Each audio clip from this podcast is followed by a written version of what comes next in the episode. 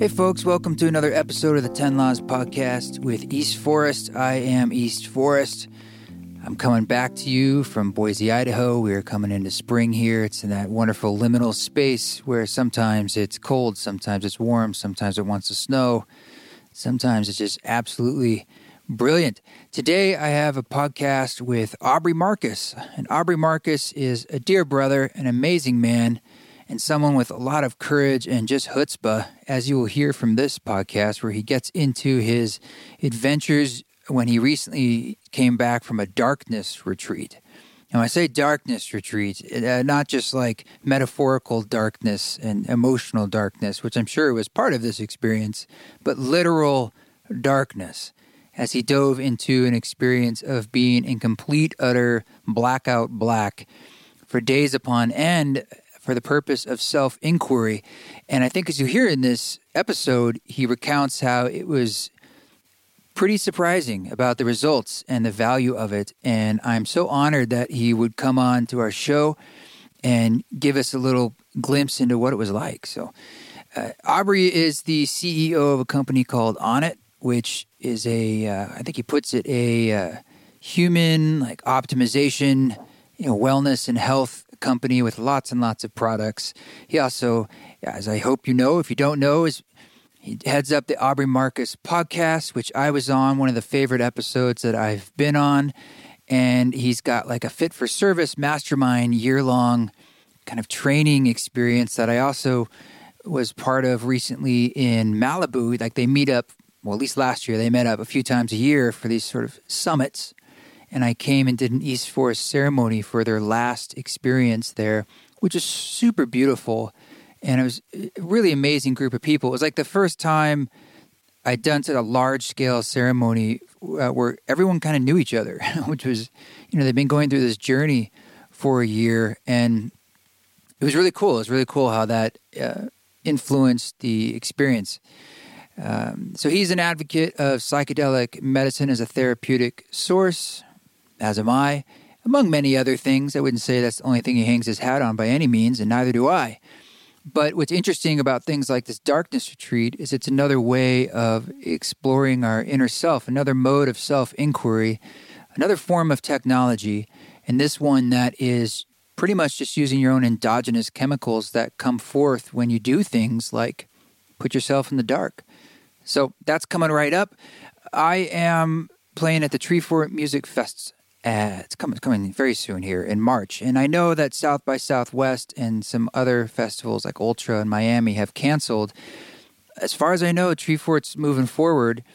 Um, but you know, keep an eye on that. As am I. That's that's the latest I've heard from Treefort is that they are moving forward. But regardless, um, if it is, it's it is one of my favorite festivals of the year. It's here in Boise, Idaho. It's just an amazing uh, list of curated emerging music and I'll be doing two nights of ceremony concerts at the LED space Friday and Saturday night at 10:30 is when that is scheduled, as well as sets for Yoga Fort, which is my partner Rada's sub fort inside Treefort. So Yoga Fort is uh, an amazing couple day event that's simultaneous with Treefort during the daytime, and all the classes have music, live music. So I'll be doing a class with Rada on Sunday, where I'll be backing her up and given her as the best music I can possibly do. The East Forest Fall Retreat, that's sort of our flagship retreat that we also offer in southern Utah in the majestic, amazing wilderness and canyons and mountains and aspen trees and wildlife and high desert wonderfulness. That's down there in Boulder, Utah. That's probably the Boulder you have not heard of. Not Boulder, Colorado, Boulder, Utah. It's 200 people in that town. But that's the best thing about it is it's, it's a raw nature diet. That's October 1st through 4th. And we have an exciting scholarship program coming up to announce very soon, probably the beginning of April. We'll tell you more about that. Um, but for anybody else who just wants to sign up and grab a spot because it is limited space, please do that. eastforest.org slash retreat. Uh, we also have a retreat at Esalen in Big Sur, California. Esalen Institute, of course, is the wonderful, amazing natural hot spring resort on the edge of cliffs in Big Sur, California. Utterly magical. Couple spots left for that, I believe, last time I checked. That's the weekend of May 29th. And lastly, if you could please give this podcast a review, uh, it's, it's, wonderful if you want to do a written one down there. This is on iTunes mostly, but even just scrolling down as I'm talking right now and giving it five stars makes a big difference. Uh, helps motivate me, but also helps other guests say yes to coming on. And I've been asking all sorts of interesting guests to come on, and I hope you've been enjoying who we've had on. Um, that being said, this is uh, in the spirit of the gift. It's something I enjoy doing. I enjoy giving folks just different doorways to walk through in our own journey of self inquiry, on our own journey of just exploring what it, what the hell it means to be alive at this time. It's amazing time with things like pandemics going on and upside down politics and I won't even go through the litany and list of wild and crazy that's happening because you know it and I don't want to depress us. But it's also to say, hey, you're a brave soul. You have chosen to incarnate in a time of great transition. And because of that, you are the warrior that is needed. And we need you. We need you. With that, let's get into this wonderful conversation with my dear brother, Aubrey Marcus.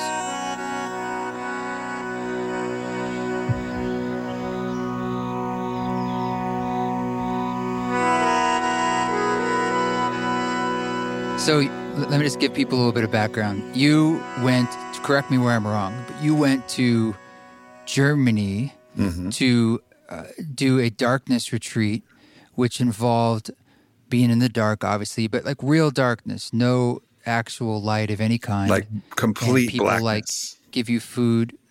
Yeah, yeah. And so even like when the food comes in, no one is speaking to you, and there's no light in that moment, and you're alone. That's it. So I'll set the scene. So flew into Frankfurt, took a took a drive to uh, Sachbenwalden, I think. I probably butchered that pronunciation, but it's a place in the Black Forest, and they have a darkness retreat center there with about eight rooms in this house that are completely blacked out. And there's absolutely no light, not a pinprick of light. Because if you do have any light, it is incredibly distracting.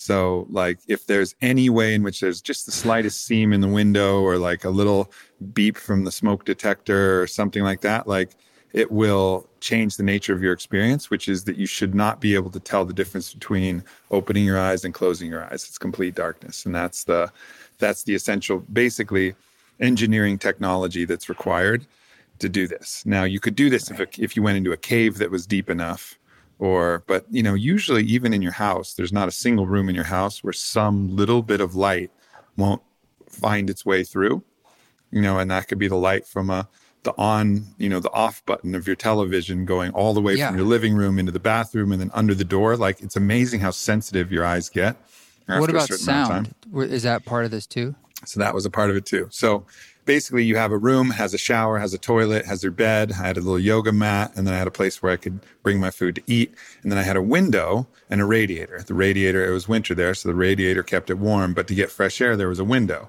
And what you would do when you had to open the window is you would put on a mindfold blindfold, which for most of us psychonauts, we understand what a mindfold blindfold is. It's the best blindfold there is, which does a pretty impeccable job of blocking out all light.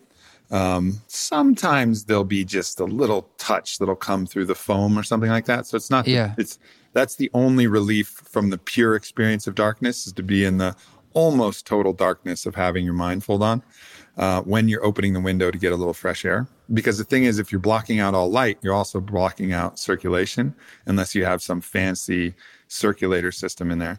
And then outside of my room was also a blacked out hallway where they would deliver food. And then when they would deliver the food, they would ring a bell. And that would let you know that you go back out into the blacked out hallway, fumble around, find your food, and figure out whatever it was. Usually stick your hands right in the food. The so start. there's other people in other rooms doing this at the same time. There are, yeah. You don't meet them. No. Does anyone ever freak out and just be like, "Who's there? I need to know who's there." Like, I think so. Yeah, probably. You know, that didn't happen when I was there. I was in a quadrant. The house was only half full, so my quadrant was actually empty for uh for most of the time I was there. I think the first day there was somebody there. Okay. Um and then yeah, and it's it's darkness and silence. And if you have some like request for food, you write it on a notepad and then and you pull off the thing and then you leave it where your food is and it's hard to write in the darkness yeah you can't see what you're writing you can't see what you're writing so yeah. but they're pretty good at kind of figuring it out And so, like at some point, I was like, uh, "No more tomatoes, please." You know, it's a raw vegan diet. You know, so like I'd write that on the note, and then no know, nightshades in the dark. Thank you. Yeah, exactly. and then one day I wrote like uh, more, you know, more coconut oil in my smoothie. You know, like so I would write right. little notes, and then those would that would translate into you know reality at a later point. And you can ring a bell if you freak out and you need somebody help. They have like 24 hour like intercom type of alarm system where if you push it, then like bells go off in the house and then someone attends to you. So like if you lose something or if you have like a water accident or you have like, you know, something that happens, you can't, you can get help. But the idea okay. is that it's darkness and silence. The and only thing. How long the, was this though? This was so 10 days? Was, no, I was there for a total of like nine days, but I was actually in the blackness for six full days. So that was the amount of time that I was in there. Um, the only thing they gave us to break the silence was what they called an om box. And they were, you know, they were from like the Indian Hindu spiritual tradition. And I guess they got in India these boxes that had no light. It was just a speaker, speaker with an on, like an on switch. And it would play om on about a 15 second loop. So it was like yeah, of, so they make those. Well, there's I've I have one here. It's like an old uh, Indian box. Looks like it's kind of a Sputnik thing, and it, yeah. it just does um like a um like a raga tambur, boing, boing. That's what mine does. It just mm-hmm. kind of makes like a thing to to chant over. I guess. Yep, and that's pretty much what this is. Except it was om. That's so interesting to me. That's the only thing they give you. That was the only. Of all thing. the things that could make sound, they give you a thing that does an electronic om. yeah. And I'm just well, curious. They must be very intentional about that. You know, it's like why that? I, I think because the the having at least the variance of either silence or that is, I think, really helpful. Now, eventually, the om box makes you go crazy because it's like on loop. It's a very short loop, so like that yeah. becomes maddening. So you choose the maddening of your silence, or like the maddening nature of having the om box on. So you have like a, a preference between the two, but at least you have like the variance okay. of those two notes. All right. Here, I got a lot of questions. Here's okay, the, yeah. The, uh, let's just start at the beginning. There's a, why did you do this? What what made you think you needed to go to Germany and sit in the dark for six days? I was days? called to it in like a in a way that when I first did ayahuasca, I felt like I was really called to that medicine. Like Definitely. I heard about it and I was like, I have to do this. And then for the most part, even even when I met Don Howard, who's you know the spiritual mentor I hold in highest regard, I wasn't particularly called to see him. I was just like, yeah, let me check this out. He's serving wachuma in a traditional way. Like I'm curious, but it wasn't necessarily a calling that brought me to him the first time. Um, so I haven't felt a calling like this since ayahuasca the first time. I literally just felt called, and I had some ideas in my mind that I knew that I would have to like grapple with my mind. And I was, I knew that this would allow me, I was thinking it would allow me freedom from the anxiety that comes from the constant necessity to do things. So I thought it was going to be more like a release of doing.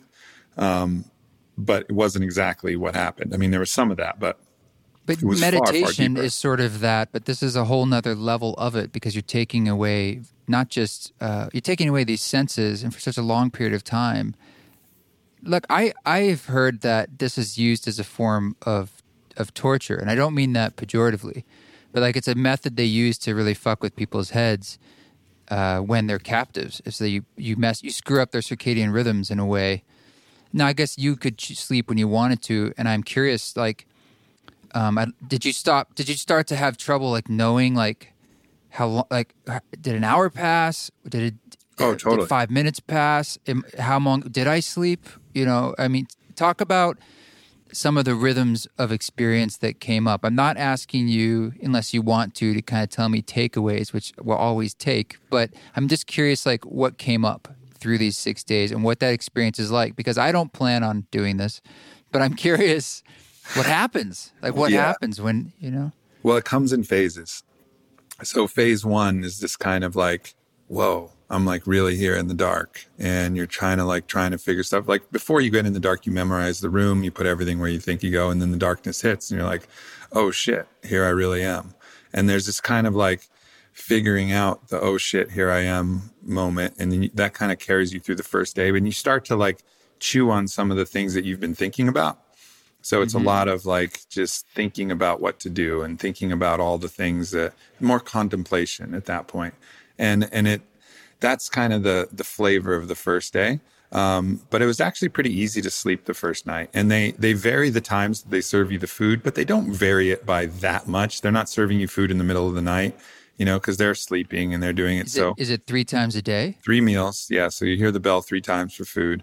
So were you hungry? You know, like, was it enough food? It was definitely a, a, cleanse of sorts. Again, it's raw vegan. It's a smaller amount of food, and I was probably one of the bigger of bigger sized humans that went in there that's used to a higher protein diet. But I just considered it kind of a cleanse, and I actually appreciated the fact that it was raw vegan. There's a couple reasons. One is that if the food was so tantalizingly delicious that I I would just be waiting at the door like Pavlov's yeah. dog, like ring the yeah. bell, ring the bell, ring the bell. I can't wait. So the food was bland enough and just nutritious enough that it became just a function of here I am nourishing my body and grateful to be nourishing my body. But it wasn't something that was like so, such a desire to eat. So if I was in a good meditative phase, I would leave my food out on the counter for maybe two hours past the bell or however long it was. But there was a regular cadence sometime in the breakfast period, eight, you know, 7 a.m. to 10 a.m. roughly food would breakfast would be served, and then noon to you know 3 p.m. would l- roughly be lunch, and then you know 6 to 9 would roughly be dinner. And they would switch it around intentionally so you didn't know exactly, but there was enough mm-hmm. of a cadence that you got to kind of figure it out. So anyway, so first day, first day is just thinking and contemplation, and actually sleep was pretty good because that's the body starts to produce a lot of melatonin when you remove you know all of the blue lights and all lights, the body starts flooding you with melatonin, which is an essential. A lot of dreams too, then probably. Yep. So the dreams started to come, and some really interesting dreams. And then day two, um, you know, I slept pretty good, and I started to figure out some of the things like the practices that I was going to do. Like, all right, every day I'm going to take a cold shower. I'm going to stretch. I brought a little lacrosse ball to roll out on, and I'm going to do, you know, I had these mala beads. I'm going to do kind of this self-love mantra like through all the beads i'm gonna i'm gonna have i'm gonna have different meditations that i'm gonna do and i kind of started to get this regimen but structure the, there's a little bit of structure you know a little bit of things that i knew that i could lean on and then this breath right. practice that i was going to do every mm-hmm. so it's kind of starting to figure that out but the intensity of the machinations of my mind were also ramping up so it started to become unpleasant with the amount of the amount of thinking that I was doing.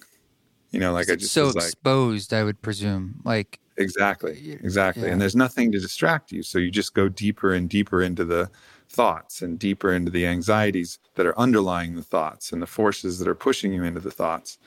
And then make it through that day. That that day wasn't particularly the hardest, but I started to feel the pressure of the pressure of the darkness that it was pushing on my thoughts and then kept trying to just okay i'm just watching my thoughts here and i would catch myself and i'm like what are you doing man and i actually had a voice of one of my friends uh, actually mike posner oddly enough who i just spent some time with in, po- in poland and i would have his voice just come in my head and i would hear him when i'd be stuck in this thing like ah oh, what am i going to do i got to do this i got to do this and he'd be like bro honestly it's not that important i would like i would laugh and i'd be like yeah you're right but mm-hmm. I actually came up in that first few days. I had so many ideas about what I was going to do. I was like, I figured it out. I know what I'm going to do now. I've thought about it enough. Like, I got to do this. And I was like, it was like wild shit. I was like, I'm going to sell my house. I'm going to do this. I'm going to, it was so much about what I was going to do externally to try and solve the problems that were internal. And You're I believe get a darkness tattoo, no, yeah, like the ayahuasca exactly. tattoo. Exactly, Just man. Like a big like, shadow coming down your chest. Yeah. it, was, it, was, all of these things about what I was going to do. Then cool, the interesting okay. thing was um, day three hit, and day three, which is a little bit earlier for most, day three the visions started to come, and visions, you hear, and you hear about this, and you know so.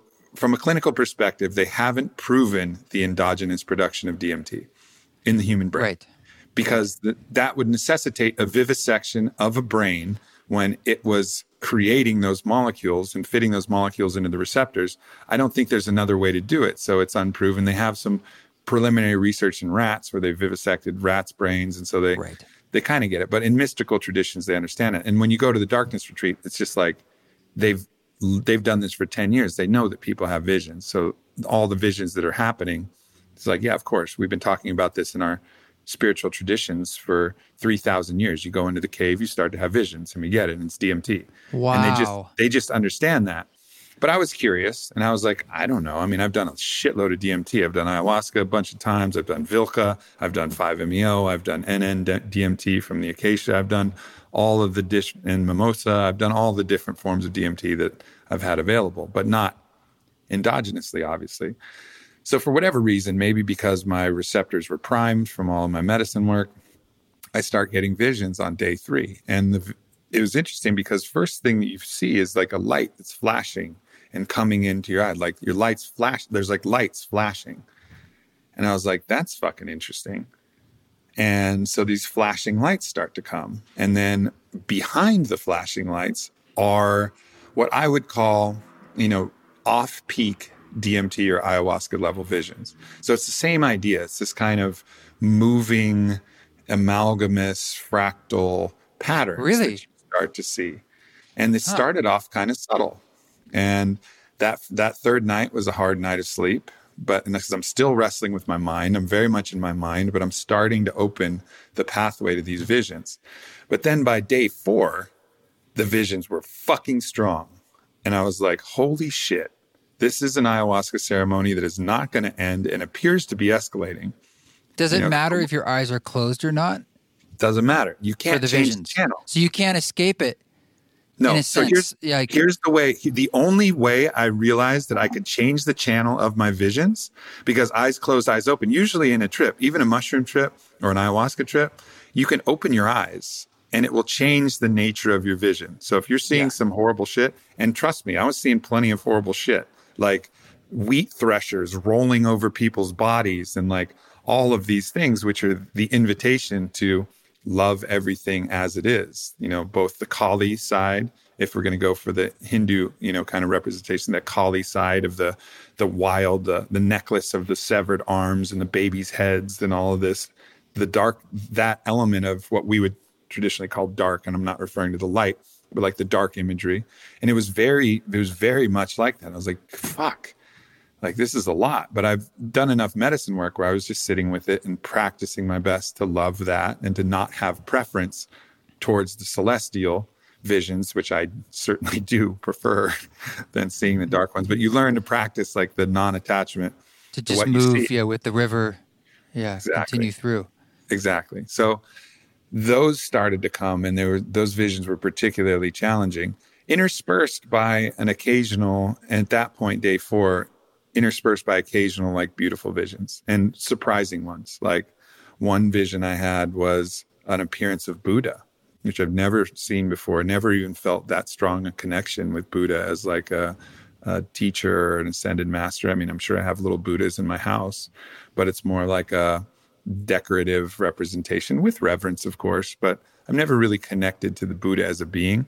Anyways, Buddha shows up in radiant gold and is just smiling, just beaming with the greatest happiness and this huge smile. And I'm taken aback and I say, Buddha, why are you smiling? And Buddha looks at me and goes, Why aren't you smiling? I go, Oh, oh. And then Buddha starts laughing. And I go, Buddha, why are you laughing? And Buddha goes, Why aren't you laughing? Oh and I was like, Oh, yeah okay. And then we just like looked at there's no nothing more to say at that point. I ran I didn't have anything to say. I was like, yeah, that's it. Why am I not smiling? Why am I not laughing? And then, you know, that image went away. So there was there was those classic kind of ayahuasca level encounters where like a being comes and you see that being and but and then there's also the the other kind of normal fractal patterns you know just things moving in geometric shapes and these kind of golf balls that had sprouts coming out and earth coming out and flotillas and different let me ask you this things.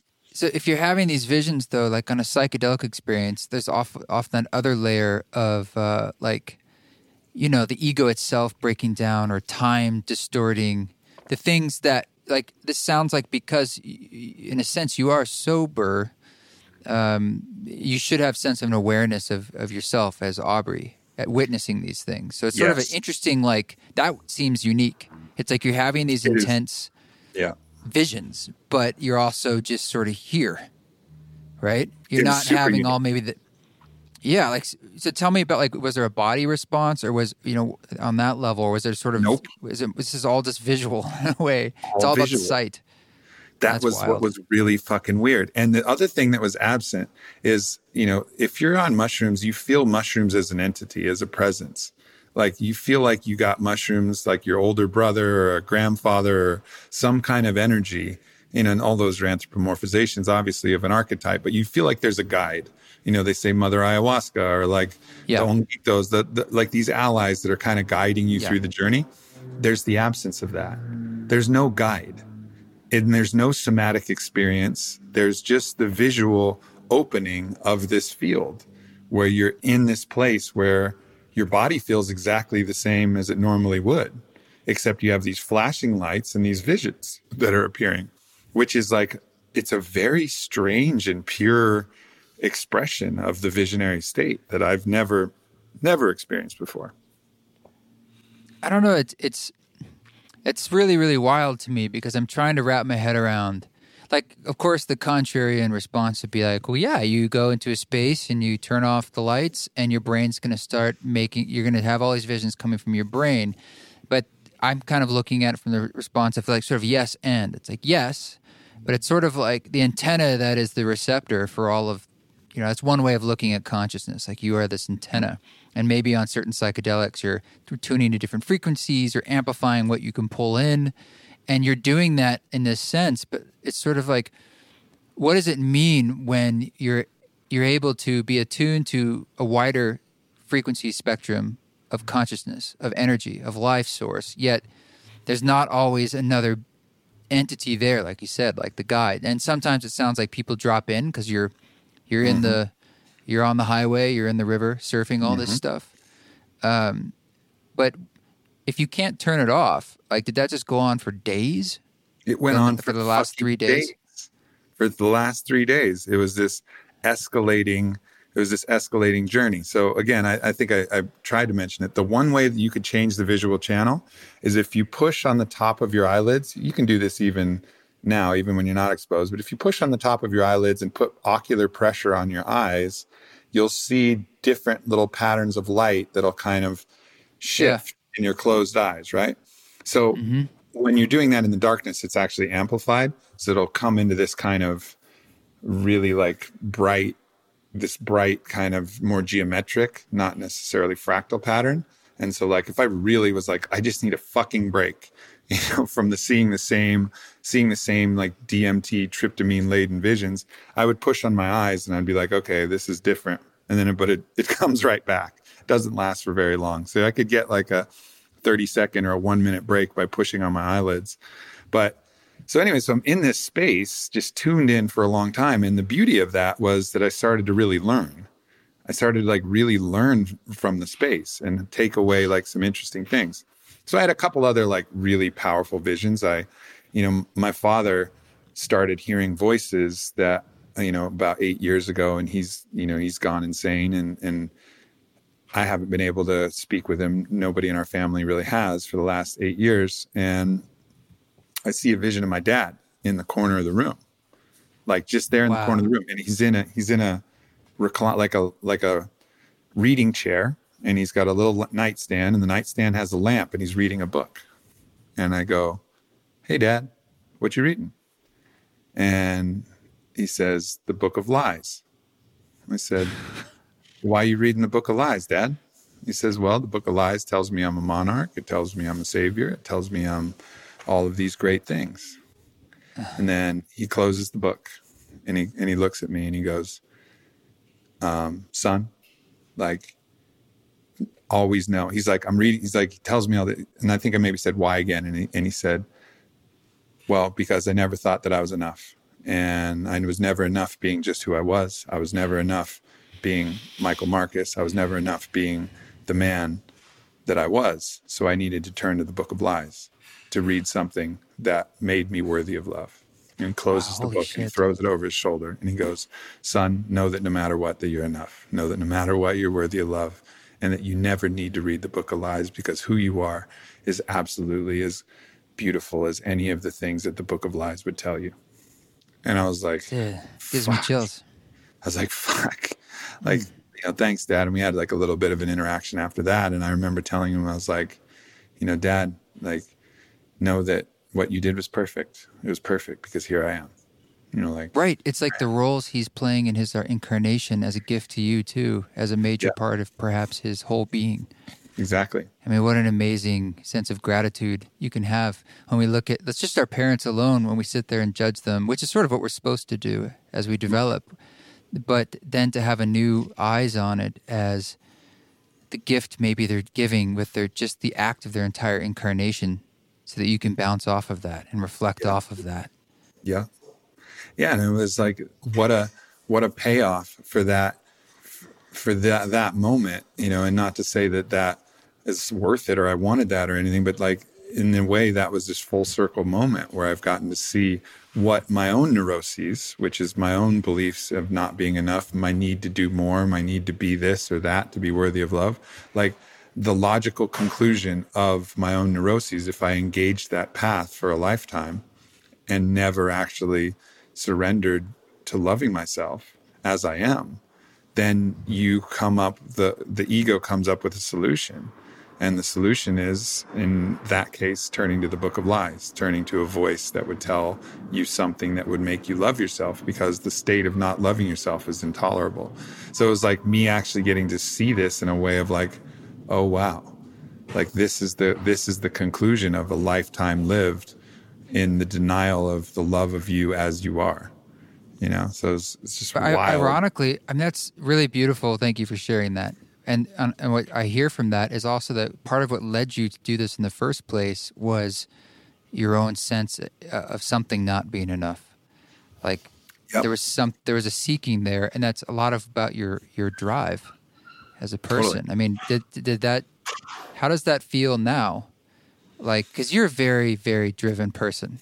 I mean, I believe before this trip you were spending time with Wim Hof, which is mm. another sort of extreme experience, and you're always kind of looking for the edges. And you're one of these guys who's the uh, putting on the uh, spacesuit and doing the work for people like me, so I can sit here and ask you. So, what's it like out there? You know, like tell, what's what happens when you sit in the dark for six days? Now I have a now I have a little bit of insight. Um, but yeah. how does that feel? Is it different for you? Your sense of drive?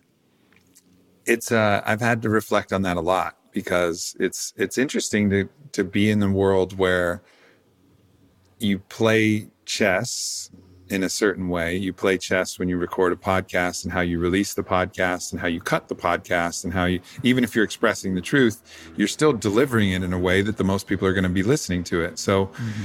there's this urge to divorce yourself from all strategy, you know, and just be like, no, like whatever I'm doing is enough. All I want to do is be. All I want to do is be. But then you go to back to the world of doing and the tension is, well, I want to help people see how I'm being so that I can share the what kind I'm of doing. polarities, right? It's a you different, know, yeah. It's a, it's an interesting, purposely so. Yeah, it's an interesting. There's an engine there. Yeah.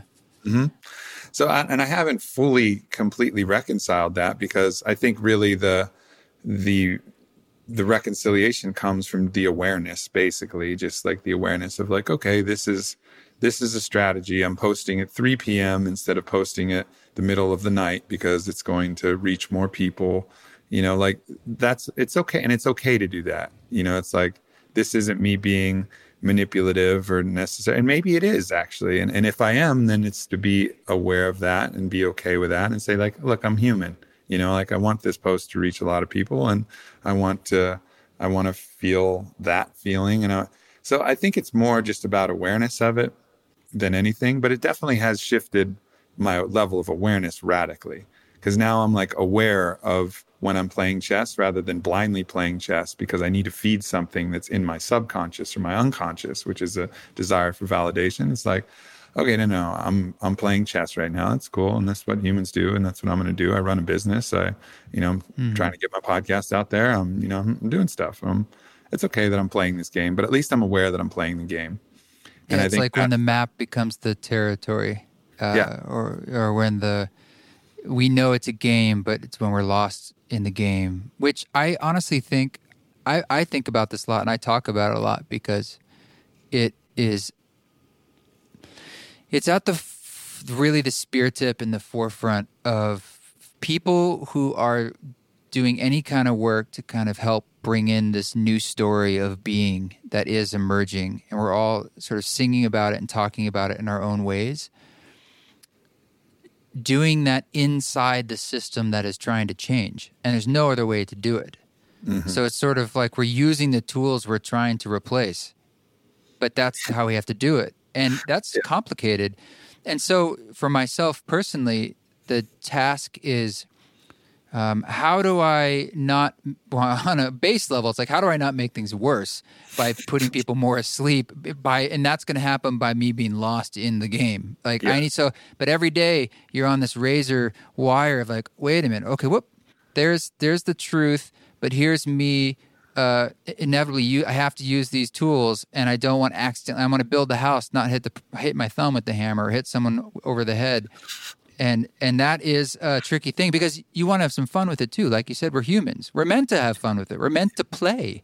Yeah. and maya is a form of play. And so I, there is no answer to it because it's a continual process. Like you said when we're doing podcasts or we're, we're talking or anything you're in your mind there's there's right now is that dance of like how authentic can i be but also not be uh, boring right yeah. or how or or have dead air or whatever it is. It's like, and yeah, that's I guess the skill. And you decided to just sit and look at each other. That might be a right, lovely just eye gaze. Yeah, you, but it would not be a lovely experience for our dear listeners. You know, so yeah, it is. It's a it's a it's a dance, but I think play is play is exactly the the right word. And and in my own other former encounters with the divine, I think I, I can remember one encounter with the divine where I asked a very similar question, like, how do you embody the aspect of the divine, which is complete release of, of attachment, you know. And I started to understand, I had my own way that I define the divine in the darkness of the, I called it the loving a perspectival witness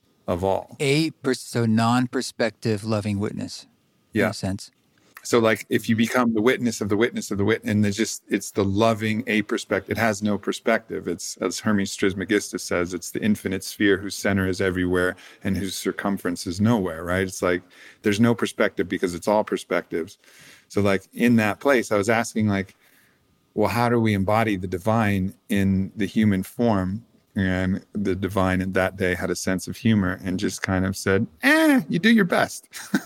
you know, like like like it's it's not meant to be it's not meant to be perfected you know like mm-hmm. it's meant to be just played with and and recognized and it's not possible we're we're in a body we're we're in multiple dimensions that do have perspectives and the ability to completely shed that perspective is maybe the long journey home that we're all on but for now we're we're in the world of perspective and so once we're in the world of perspective we have to play in those lokas, in those planes of existence. And uh, but I think play is the is the absolute key word. That was the teaching that Buddha gave. Like, you know, I'm all fucking flustered thinking about all these things. It's like Buddha comes in beaming with a smile. I'm like, why aren't you smiling? Why aren't why you smiling? Yeah. yeah. you know, yeah. and that's I think that's I think the big the big key. Well, you know the word darkness in a sense like when i started this and i said you spent you went into the darkness or you spent time in darkness i would assume most of our brains went to negativity like you went into the dark parts of your psyche the shadow um, and i've had some experiences where i would realize the darkness actually being sort of like the primordial womb like mm. the ultimate warmth or the place of all creation as opposed to what we normally think of like light versus dark Sure. Did you have any insights or feelings about what yeah, darkness, darkness, like the fertileness of it? Yeah, it's uh, the darkness and the light. I realized, like, if you imagine the most blistering white light, it's blinding. You see nothing. And if you're imagining the most penetrating, like impenetrable, impermeable darkness, absolute cloaking black, you see nothing. It's the same thing, right? It's the all it's just different. It's just different ways to look at the one. You can look at the one through all the light. You can mm-hmm. look at the one through the absence of light, but you start to lose the distinction, you know? And so the blackness is the all. It's the divine. It's not that we always try to think like, oh yeah, the divine is the light. Sure, if you want. But the divine is the dark. Sure, if you want. What it isn't is it isn't the it isn't the contrast that comes. I mean, yes, it is. But if you're talking about the one itself purely, like it's not the contrast, it's not the colors, it's not browns and purples and greens and all of these different things because that's a perspective. That's that's the blending. You know, that's polarity. You know, mm-hmm. and this is like the one is the place beyond polarity, the entity beyond polarity, with force beyond polarity, whatever your language wants. But so the light and the darkness are really the same. And I think in some ways, I think people of being afraid of the darkness. Yes, maybe there's practical reasons. There was predators in the darkness, or people rob houses in the dark, or whatever. But I think in some ways, people are afraid of that encounter with divinity, with like, and that's I think par- inherently in this darkness. Like, what is what is there for us in the darkness? And I think that's something to really take a look at because the darkness was absolutely rich and full, like as full. It was a plenum, like it was just full of everything. And the longer I stayed in there, the more, the more full it was. I mean, it was interesting because you think you would miss sight, but I didn't miss sight because I could see. I was seeing so much. Right. Out of mm-hmm. the point by day five, I'm eating my food. And as I would eat my food, I would see like sprouts and carrots and like things like bursting in my third eye. I would go take a shower and I would soap up my hands and I would see bubbles coming up in my third eye and then in like really clear ways. I would I would wipe my ass and I would see shit. And I'd be like, there was like not things that I couldn't see. I could see the faces of the ones I love and see them talking to me. And I could see beautiful landscapes and these celestial gardens and these, you start to see things. And so you don't necessarily miss the sight because you have that. I mean, in some ways you do, you miss the ordinary world. But here's let me here's where I'm here's where it really broke me. I'll tell you where the darkness broke me. Okay. The darkness broke me when I recognized, and this this happened. You know, my mom. I've been very fortunate in that my mother has been probably the closest approximation of unconditional love of any human being I've ever encountered. Hmm. And I encountered her in in the darkness, and she came and she just expressed her love to me, like. Hmm I love you so much. And I've always loved you and I always will. And I felt it. And I felt it like go deep, like through all the layers. And I recognized, like, fuck, like I've never really let that love all the way in. I've never let it all the way in. And you know what else? I haven't let in all my love for my life. I haven't really let myself love my life and Just really kind of letting that love through. Yeah. How does yeah, it transmute right. out? That what ways can you love unconditionally? Mm-hmm. I haven't, and the reason why is simple, not simple, but it's it's a form of cowardice because I was afraid that if I let myself feel that love and it went away, then I would be too hurt. You know, so if I let myself feel how much love that was there for my mother and my mother died, well, then I would be too crushed. If I let myself feel how much I love my life and I died, then it would be too devastating. I would be too afraid of death to even go on. If I let myself realize how amazing it is to be me in my life, in this body, and with everything I have, so I numbed it. I numbed it all down. So it's like, yeah, if I die, I die. You know, I go off to the astral, whatever. Oh yeah, if my mom dies, what's you know, no one ever really dies. It's just a ceremony. It's just a transition. Blah blah blah. So you use all these excuses, but really, it was the truth of the matter is is that I'd layered up enough armor so that I never really felt love fully. I never really felt happiness fully. I never felt it except for brief moments where I would burst through with medicines or with just random experiences or with laughter or with some other thing where I'd burst through, but I'd always close back up. And so when that burst me open, and then, I mean, it was an absolute emotional outpouring feeling that love and recognizing how much I love my life. And I was just sobbing, saying, like, I love my life. I love my life. Like, I love my family. I love my friends. I love everything. Then at that point, that's when it, that's when the darkness broke me because at that point I was like, I want to go. I want to get the fuck out of here. I want like, to be in my life. Yeah. I want to be in my life.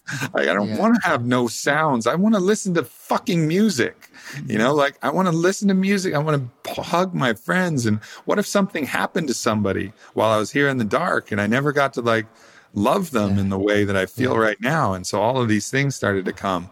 And that's, that was the hardest day. That was the last day. So that was day five. I got out on day six but that was the hardest day and, and it took the darkness kind of putting me back together in a way and like bringing me forward into the love of my life um, before it became so so difficult to stay in there so it's almost like you're saying the darkness brought a deeper level of vulnerability for you to accept that which you have or that which yeah. exists in your life yeah I mean, that's hard for me. That's probably hard for a lot of people to impermanence. And when you fully grok it, you want to hold on to things, and maybe you and you can't. So you try to protect yourself by perhaps not fully embodying the experience. Yeah, there's a tragedy to that, right? There because is. There only is the experience. There's, why not fully accept it, even though pain is part of the experience? You can't protect yourself from that. I guess numbing, like you said, trying to numb yourself up is the only approach, but maybe it's a, it's a temporary anesthesia. And it's the most foolish anesthesia possible because while it may be hard to let things go, the real horror of horrors is to have gone through your life with the opportunity to feel it and love it and not having taken that opportunity. Like that's the that is the essential horror. So like it, we just have it backwards. We're numbing ourselves for a very small pain at the cost of the great tragedy, which would be to not love your life. And and that's the that's the ultimate reframe that you have. Now, the fucked up part and the hard part is that you have these experiences. I guess you would call it like, a, in some ways, this was an extended satori, like a, this, this immersion, just like a psychedelic journey where you touch something and you feel it and you feel the experience of this. And then you travel back to the ordinary world. And already I can feel and become aware of the same protection mechanisms layering back on, just like. Well, it's a familiar pathway. Yeah. It is. Yeah. It's familiar to be that. The difference being is that I have a greater level of awareness, and I think I'm I'm more capable with that awareness of actually trying to untangle the knots. Um, but it's not like I think you always have the hope that uh, that you go through an experience like this. Maybe it's a great mushroom journey, or maybe it's a great, you know, it's this great experience in the darkness. You hope you just come out and you're a new person and it's from there forward i loved my life. That was the point you know? Yeah. but it's yeah. it's a practice. It's uh, it's like a gradual process of like awakening to the truth that you know to be true. But there's no destination aubrey and i mean you've it's a process of experience and you have had this experience and it, it cannot not inform your walk now. And like you said i mean the the what we're grasping for is sort of like well then i've I've arrived somewhere, I won't experience the, the things that caused me certain kinds of pain. But there's a witnessing of it now that you didn't have. There's a certain perspective that you didn't have. And so, I mean, maybe the gift is just being able to sit in a different seat and watch that show go by. Mm-hmm. The show's going to go by still. Um, I mean, it's certainly, look, on there's just the level of the gift you're giving by sharing the story and how that will reverberate in someone else's psyche is beautiful. That's a form of that unconditional love for your mother flowing through you, and then you give it out to someone else. That's it right there. Yeah. And it's again not something like you create this thing and you can put it out, and that's like I finally hit the, the spot. Yeah. It sort of like happens in multitude. The unconditioned is that it's across time, like it's without time. You know, yeah. it's here, it's there, it's. Um, it sounds it sounds to me like in the the great spectrum of your psychedelic experience, this one was quite valuable. I would say the most, to be honest, you know, and, and I've done so many that have been so impactful and um, the duration, the duration is the is the interesting thing because it's like it's a baptism that stays a little bit longer. So the longest psychedelic journey I'd done prior was Iboga, which lasts 18 hours. And that was, that had a pretty significant impact because of the sheer length and the sheer volume. It's also very intense. Very physical. Very uncomfortable. Yeah. Very fucking yeah. uncomfortable. But the length of it was special because you're in it for so fucking long, you know. And I think the darkness was, you know, it has its own, it has, it had its own neutrality, it had its own flavors and stuff. But I think it's really the immersion in it and then that kind of staying in that space that was made it such a powerful experience because it wasn't it wasn't quite the same as like peak psilocybin or peak ayahuasca. Right, right, right, it never reached quite that level, but but nonetheless, staying with it for that long, it you just work with it too. You can really more, work with it and yeah. really like learn from it. I started to learn how to translate things, like so. I, I would see things, and the things I started to see in in kind of like a fractal, one color way. Like I'm smart enough now that if I saw a white bull come and I could see the bull's eyes and I could like see his whiskers and it was like a 3D bull, I would be like, "Hey, bull, what's up?" Like I've been in enough journeys to know that animals might want to talk to me. You know, of course, that I'm going to fucking talk to the animal. But if I just, you might want to talk. I just saw the shapes of bulls, and and I was like, well, that doesn't mean anything. That's just my mind. This is just patterns. I'm just seeing patterns. So I didn't have the awareness that maybe those patterns were actually somebody or something or some way that my mind needed to communicate an idea or explore an idea. So, anyways, the example of this one is a funny one because I was intentionally communicating with a lot of the people I'm close with, which seemed like the door had already been mutually open, so it was easy to communicate. But there's people and things that I wasn't ready to, I didn't really want to engage with. So I did, I wasn't mm-hmm. opening my door. So I kept mm-hmm. seeing all these bulls, and I was like, I don't know what the fuck the deal is with these bulls are. And something that the retreat mm-hmm. director Bharati said is just like, just be aware, because at one point we did communicate at like day four, because I was, and that was, uh, she brought me down to. She asked me if I wanted to go down to their singing. They do this like Hindu chanting and singing, and she asked, she invited me down. So we talked a little bit uh, with the mindfold on. We talked a little bit about that, and she's like, just know that everything is communication. So I sat with that, kept seeing the bulls finally I'm like, okay, fuck it. Even though this is 1D shape of a bull, all I see is the horns, you know, like and everything. I was like, maybe the bull has something to say to me. And I say, mm-hmm. bull, like, do you are you something? Do you, you want to say anything? And then it goes and it comes through. And my my ex partner, who I'm still very close with, Whitney, it was her boyfriend. It was her boyfriend, Ricky.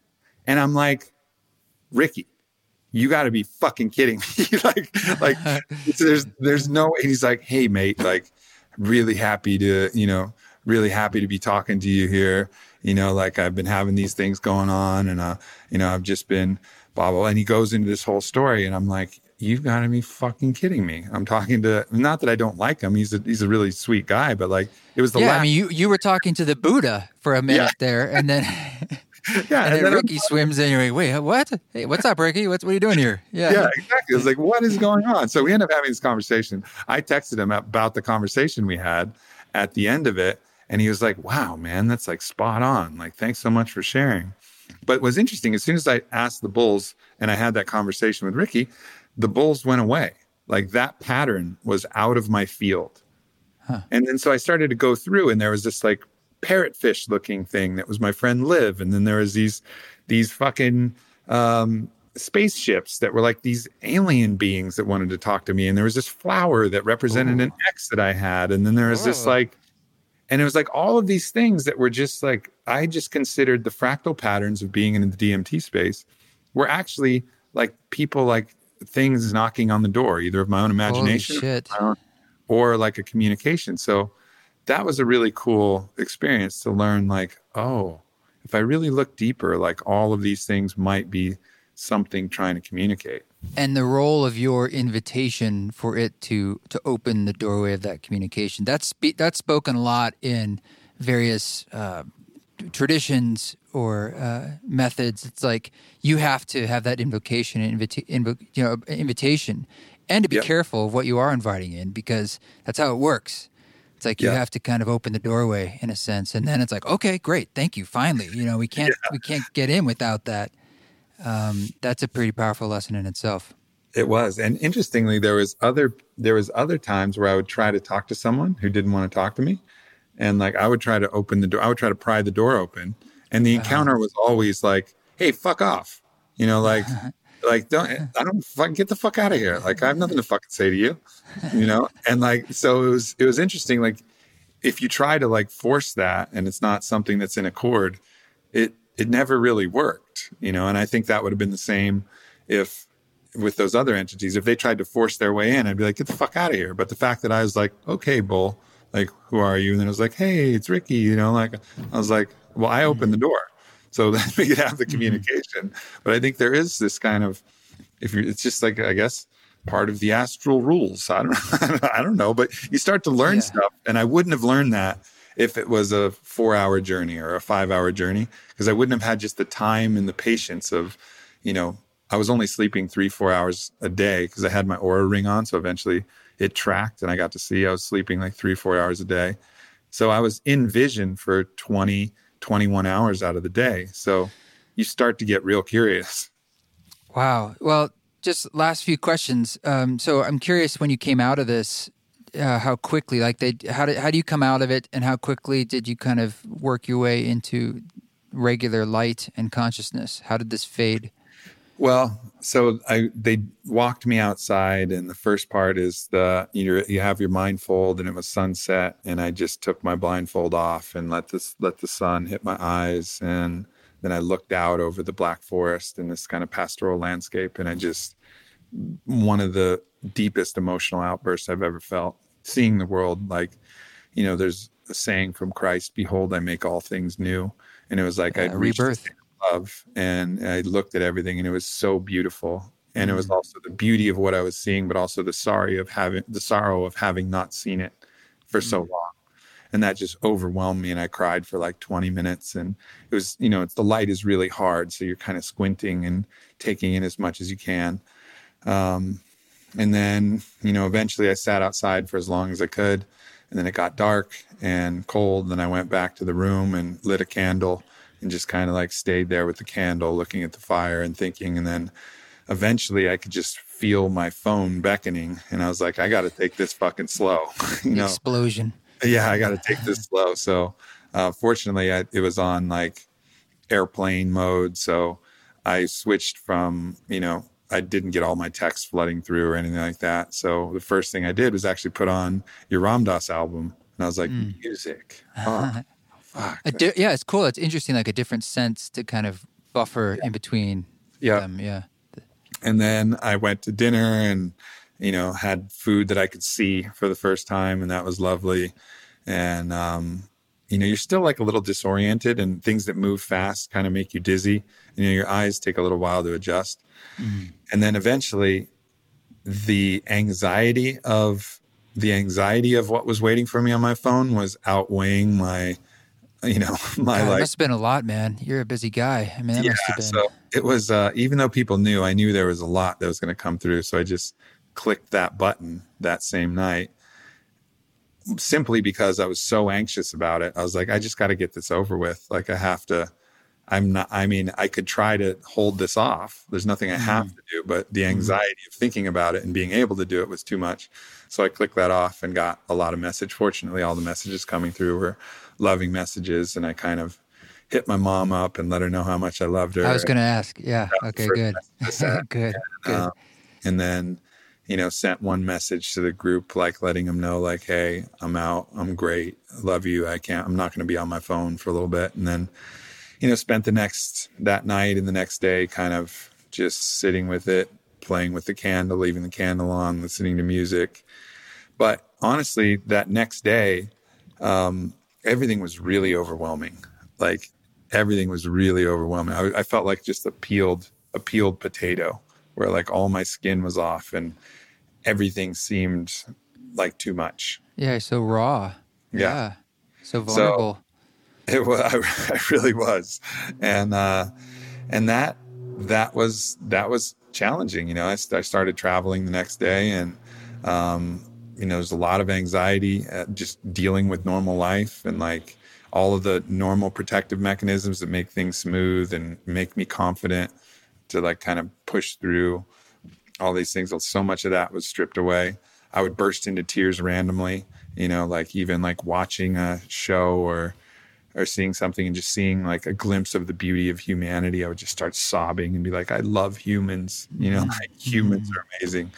Um, and then different periods. And I think eventually the rawness, that rawness stayed for so long. And, and the flavor of that rawness was as I crashed back into reality, um, was anxiety. Like it was like so overwhelming that I think that's what facilitated me putting my armor back on. I had some beautiful encounters where because the armor was like half on and a lot of like really nurturing, beautiful encounters, but also a lot of stress. And I think um, so. Then eventually, I put enough armor back on. You know, I had a few nights where I drank some wine and was like, "Look, let's just fucking get back to like."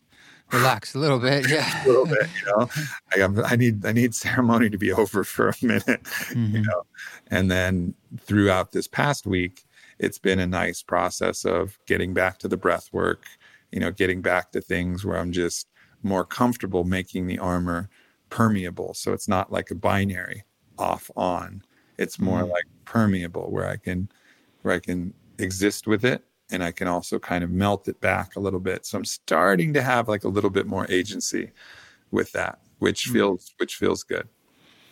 Well, I I can sense it I can I can feel uh, the, permeable, malleable nature of whatever it is your your consciousness you're working through. So it doesn't feel like um, I definitely feel like some of this beautiful darkness coming through in the form of uh, it's a sweetness to it.